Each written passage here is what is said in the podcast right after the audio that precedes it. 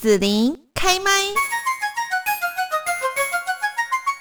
那么继续呢，我们在节目这边哦，要跟大家来谈一谈，就是我们在这个马路上面呢，常常哦就会遇到一些车祸哈。像我呢，在这个交通的过程当中，有时候就会看到说，哇，怎么这边也出车祸，那边也出车祸？哦那我自己的经验就是会觉得说，其实车祸是一件很痛苦的事情，因为你可能呢，好这个身上的伤哦，就一辈子哦，你可能都要跟他这个共处哦。我觉得这这是一一件非常麻烦的事情哦。那今天在这里呢。我们就是邀请到了高雄市林雅监理站的乌威达技师，那也要请技师呢来跟大家来提醒一下，比方说有一些呃新闻上面就会报道说有像大型车的车祸啦，哈，那我们高雄好像也比较多大型车，然后像机车啦，或者是高龄驾驶等等哦，这一些行驶的一些路况，我们要怎么样来注意安全？那现在呢，我们就先请高雄市林雅监理站的乌威达技师也跟听众朋友来问候一下，技师你好。哎，子林好，各位听众大家好。是，那我们在这边呢，就要请呃吴威达技师哦，也跟大家呢来谈一谈哦，大型车的车祸肇事不断哦，那是不是有一些像我们高雄哦，可能蛮多这个实例的哈？那大概都怎么发生啊？这是大型车的车祸事故类型大概有哪一些？那我们要怎么样去避免大型车的车祸呢？好，在去年哈十月二十四号，我们高雄市陆竹区哈。呃，环球路跟大智路路口有发生一起呃严重的死亡车祸哈。嗯。那大概七十几岁的那个老翁啊，他骑脚踏车经过那个那个路口，然后被右转的那个大货车，哦，因为那个视野死角呃碾过，然后不不幸就身亡了哈。所以大型车真的在我们高雄其实造成蛮多伤害的，因为工业区太多了，然后市区的那个游览车、公车也很多，所以我们其实高雄市就是全国。大型车死亡事故事故排名第一，哦，所以这个也是我们呃听呃民众要真的要注意的哈，真的要注意的。好，那我我就来介绍一下大型车的事故有大概呃有哪些了哈。啊，当然呃第一个当然就是谈的就是视野死角，就大型车在它的车头的前方、还有后方、还有它左右后视镜，呃看出去大概超过十五度以外的范围，其实就是死角了。哦，所以我们机车骑士或者是行人啊，其实不可以落在这个区域啊，因为驾驶他根本看不到你，所以你其实落在这个区域，等于就是落入危险当中了哈。然后另外就是，呃，大型车在道路上其实也会有气流，啊，一般来说就是车身的呃后半段，它会有一个往内吸的气流，所以你你如果靠近大型车太近的话，其实就由死角进入气流的范围。你会被那个气流给卷到车底下，那其实后轮再压过去，那个伤害就很大了哈。然后另外还有一个就是，大型车它在转弯的时候，它因为车身很长，然后后轮其实转弯的轨迹不会顺着前轮走，哦，所以这两个之间转弯往内侧偏移的呃的那个范围，前后轮之间的范围其实就有差异了。哦，这个这个范围我们其实就叫做内轮差。那只要在大型车转弯的时候，那机车啦或者是行人落入这个内轮差的范围，那其实伤害就造成了哈，伤害就造成。所以我们民众在路上哦，一定要特别注意大型车的动态哈，特别注意大型车的死角，还有气流，还有内轮差的这些安全观念的哈。所以骑车，尤其是机车其实哦，不可以跟大型车并行，然后也不可以跟它争道。最好一个保命的方式就是说，骑在它的右后方，你其实这些死角、气流还有内轮差，你都不会陷陷入了哈。在以上给民众知道一下。嗯，是啊，我们在路上啊，如果看到说有这种大型车，我们是应该要闪远一点嘛。比方说，我如果是开车啦，哈，或者是说这个骑机车的状况，都都闪远就对了嘛。对对，其实我们因为机车是肉包铁了，所以常常你如果被跟大型车发生呃车祸的话，那很多都是死亡车祸居多了。所以，我我们一直能够呼吁民众，就说你你其实，在路上，你你不要跟大型车争道，也不要跟它并行啊，因为这个真的很危险，因为你真的就是拿自己的生命在开玩笑。嗯，哦，那我我我，所以我们一直在呃呼吁，就是说，你唯一能够做，就是说，你你其实骑在它的右后方，相对是比较安全的。右相对是比较右后方。哎，为什么是右后方？因为左后方是一般来说就是内侧车道嘛，它是快车道，好，其实它比较危险了。那你骑在右后方就外侧车道、慢车道，那就比较安全多了。哎，嗯那我想请问一下技师，就是说，像我有一次经验是前后都有大型车，可是呢，呃，我右边的大型车它要就是这个叫什么变换车道，就是对但它在我后面，我是开车，它在我后面，可是呢，我们在一堆塞车的状况之下，它就挤到我前面，想要想要变换车道，我就觉得这样很危险。对啊，啊啊，所以我我就赶快开过去，我硬骑骑过去。对啊，这样这样我这样做对吗？大大型车常都这样啦，因为就是呃，我觉得很多大型车的驾驶，呃呃，可能呃，我觉得有还有关于那个安全的观念还有待加强啊。好好好，哎呀，所以他们呃，我我讲的就是驾驶道德了。哎呀，然后因为有时候看常常看到都大型车其实都开蛮快的，嗯那在变换车道有时候呃也不会打方向灯还是怎么样哦，所以我我们反而我们开车或者骑车的人要我们要注意他们。嗯哦，所以不能够随时就是说跟他并行争道，因为有时候危险就造成了啦哦，嗯所以反而是我们要让他们了。要让让他们嘛。但我就很怕他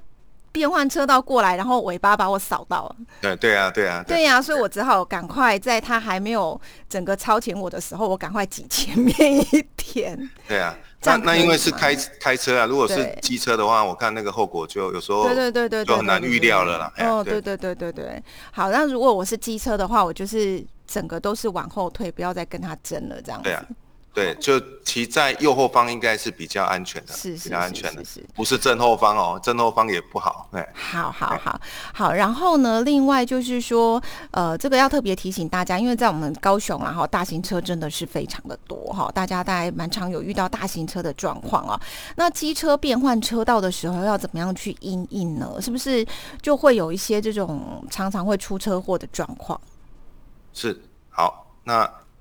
那跟各位听众分享一下，有像其实在我考驾照之前会有一个初考领讲习的课程哦，那这个课程是两个小时，那我会跟那十八岁考照的那个年轻人分享一个案例了哈，就说呃有一位小姐，其实在台北哦骑机车，然后她是通往大直跟内湖的一个交叉路口哦，那小姐她其实要变换车道哦，就跟刚才呃子琳讲的这样。啊，他有提前打方向灯的，嗯，哦，提前在三十公尺之前打方向灯，很清楚了哈、然后他因为要变换车道，他疏忽的一个很呃重要的一个动作，就是往他的左后方确认一下，哦，后方是不是有车辆？哦，那他没有做这个摆头的动作，然后造成后方有一台车子，那那台车就是那个维格高中的校车哈、就直接挤上来，然后撞到他就不幸就身亡了哈、所以这个例子也跟我们讲说，其实这个这个车祸是真的可以避免的了哈、所以我们也呼吁呃，机车其实其实在道路上，你如果要变换车道或者是转弯，哦，你除了事先要打方向灯以外哈、你其实在转弯处，你也要在摆头确认一下，确认一下后方有没有车子。其实后方那个车子是直行车啦哦，那你是转弯车，你那个摆头的动作其实就是为了确认后方的直行车。哦，这个动作一定要特呃一定要很慎重啊，很慎重来处理。就不只是说我只是打灯提醒，我还必须眼睛啊这些耳朵都要特别去观察注意一下，这样子。对。嗯，好。那我们另外常见路口肇事车祸哈，这个要怎么样去避免路口的车祸呢？嗯、我我在呃，我其实，在道路上行驶哈，我会特别注意年轻人怎么骑车，因为年轻人的车祸真的很多了，真的很多哈。那我发觉年轻人骑车有一些通病了哈。那比如说年轻人他骑车到路口不知道要减速，哦，那年轻人骑呃，甚至他还加速通过路口啊。那尤其我我其实被那个外送员有吓过哦，因为外送员闯红灯哦，我被吓过了两三次了哈。然后年轻人骑车到路口，他不知道要左右摆头，确认一下路况。就跟刚刚讲的一样哈。哎，对。然后我还看过年轻人他右手骑车啊，加油骑车，然后左手在划手机。嗯哦其实这些都这些都是很危险的骑车行为了哈。所以在我们呃，就我刚才讲了，在考驾照之前那个初考领讲习的课程中，我会举出几个那个车祸案例哈。比如说有一个小姐在骑车在我们呃台湾的某一个路口，她遇到她是绿灯了哈，她遇到右侧的砂石车，她高速闯红灯，哦，她没有任何保护她的措施。哦，然后就发生意外了哈。然后在路竹区有呃省道那边有一个骑机车的那个年轻的骑士哈，然后他通过路口，他也是绿灯，然后也是一样被左侧的来呃一个小轿车高速闯红灯啊，然后被撞到就不幸身亡。哦，所以其实这些路口哦，不管是有没有号志的路口啊，有号志也好，没有号志也好，其实是真的可以避免的哈。那所以我们在这边就要呼吁，要有有哪一个呃。路口有一个防御驾驶的一个动作，就是路口慢看停。哦，这个就是我要跟各位听众分享的。哦。其实你骑车到路口之前，你应该要减速。每一个路口你都一样，不管有没有号志，你都要减速。然后下一个连续动作，你其实就要左右摆头确认一下路况。哦，那如果说在这个路口没有危险，没有人闯红灯，那你当然就因为你是绿灯嘛，你可以直接就这样通过哈。那等到你有发觉，哎，摆脱完之后，哎，发觉有危险了，那下一个连续动作，你就就是要执行刹车了，也就是我们讲的路口慢看停，好，这个防御驾驶的动作一定可以保护到自己啊，所以这些路口的车祸我们其实很常见了，那其实都是可以避免的，那也希望说，呃，所有的呃听众了哈，呃，在路上如果碰到路口，其实大家可以一起来做，那。一起维护这个交通的安全。嗯，是好。那我们在路口上面哈，其实还蛮常遇到一种状况，就是说，呃，它可能已经在闪黄灯了哈，或者说有那个闪光红灯哈这样的一些状况啊。那这个时候我们要怎么样去应应呢？好，好，这个闪光黄灯的意思哈，就是表示警告啊。所以其实我们呃，不管是机车还是汽车哈，我们骑车到那个接近那个路口，你应该就要减速。哦，减速，然后注意一下路况，然后小心通过。哦，其实就是我们刚才讲的路口慢看停的慢跟看，哦，一样了哈。其实路口都是要有这样的观念。那如果你碰到的是闪光红灯呢，那表示说你在路口呃之前你就要稍微停一下，暂停一下，确认一下哈，呃呃，另外另外一边的路口有没有车呃车子或者是行人。哦，如果没有的话，你才可以通过。所以碰到闪光红灯，你你一定要在路口要做暂停的动作。嗯，好，这个呢，有时候我们在马路上面哈，这个开车骑车啦哈，就是有时候就是。按照自己的规则，其实这蛮危险的，所以呢，还是要特别提醒大家哦，就是我们要去注意一下一些交通的规则哈，还有一些路况的状况哈。其实这些号志灯都蛮清楚的，如果我们可以好好的去遵守的话，可以避免掉很多的危险哦。那另外现在还蛮常见，就是说高龄驾驶人哦，以前呢我们就是有这样的规定是呃，好像到一个年纪哦，他就要换照，对不对？哈，高龄的这个驾驶朋友啊，那现在因为疫情啊，所以呃，同样可以有这个体检啊、认知功能的检测吗？有没有一些变化？好，因为我们国内的疫情哦，已经降到二级警戒了哈。嗯。那所以医院其实也慢慢恢复那个高龄驾驶的体检，还有认知功能测验的服务啊哈。那像在高雄市区有呃呃，包含私立医院有民生、大同、联合。旗津、小港哈，还有一些配合的医院，总共有二十一家医院有在做了哈。所以，我们呃在呃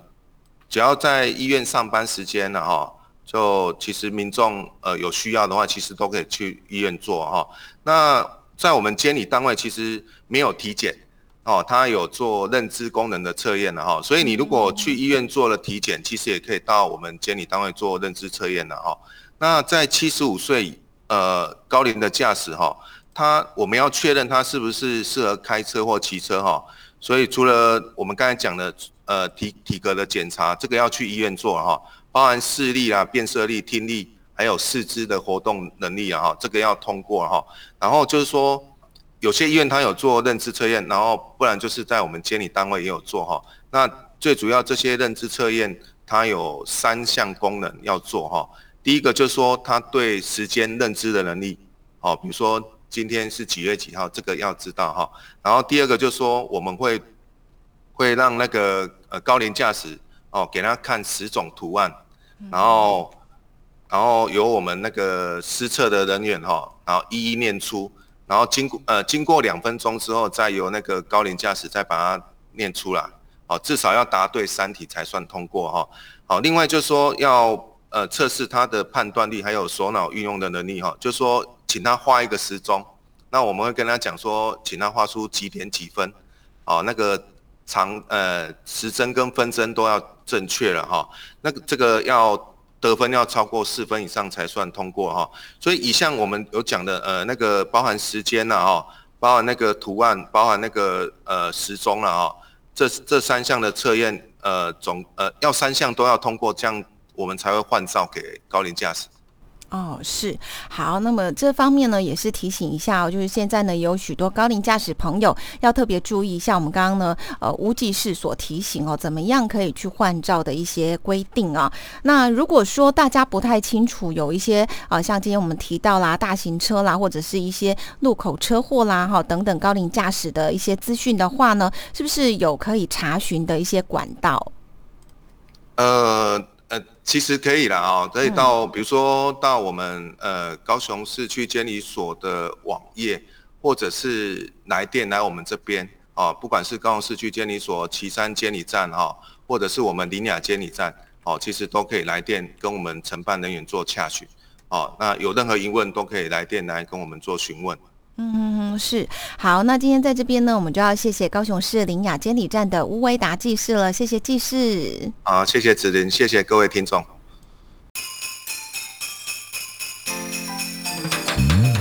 谢谢你让紫琳用节目的方式来陪伴你，欢迎继续关注紫琳开麦。对紫琳的节目有什么想法或回馈，请留言或私讯脸书紫琳开麦，或者加入 LINE 聊天室 Podcast，听起来还会不定期举办活动哦。我们下次见。